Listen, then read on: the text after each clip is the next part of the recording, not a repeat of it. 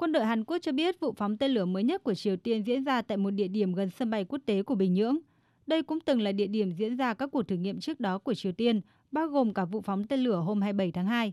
Văn phòng Tổng thống Hàn Quốc cho biết, Hội đồng An ninh Quốc gia đã triệu tập cuộc họp khẩn ngay sau khi xảy ra vụ việc. Bộ trưởng Quốc phòng Nhật Bản Nobio Kishi cũng ngay lập tức lên án các vụ phóng tên lửa mới nhất của Triều Tiên là hoàn toàn không thể chấp nhận được. Những phát triển đáng chú ý gần đây của Triều Tiên về các công nghệ liên quan đến tên lửa hạt nhân không phải là điều mà chúng ta có thể bỏ qua đối với an ninh của Nhật Bản và khu vực. Hàng loạt động thái của Triều Tiên, bao gồm các vụ phóng tên lửa liên tục, trong đó có cả tên lửa đạn đạo, là một sự đe dọa đối với hòa bình và an ninh của Nhật Bản, khu vực và cộng đồng quốc tế. Đó là điều hoàn toàn không thể chấp nhận được. Đáng chú ý, vụ phóng tên lửa mới nhất của Triều Tiên diễn ra khi chỉ còn 4 ngày nữa là tới ngày bầu cử tổng thống chính thức ở Hàn Quốc. Từ hôm qua, hơn 7 triệu cử tri đã đi bỏ phiếu sớm, một con số cao kỷ lục so với các cuộc bầu cử gần đây. Một trong hai ứng cử viên đang dẫn đầu, cựu công tố viên Jun suk yeol của Đảng Sức mạnh Nhân dân đã đe dọa tấn công phủ đầu Triều Tiên nếu cần thiết.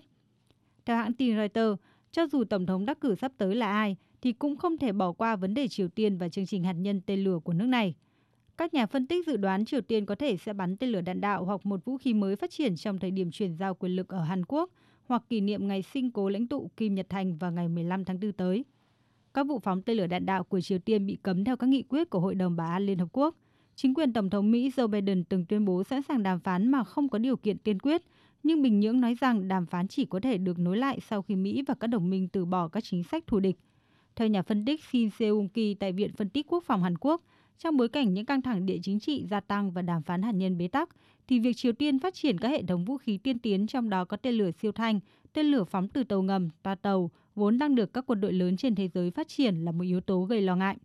Trước đó ngày hôm qua, chuyên trang 38 độ Bắc có trụ sở tại Mỹ cho biết cơ sở hạt nhân chính của Triều Tiên đang hoạt động hiệu quả nhằm sản xuất nhiên liệu cho vũ khí hạt nhân tiềm năng và mở rộng các cơ sở sản xuất hạt nhân.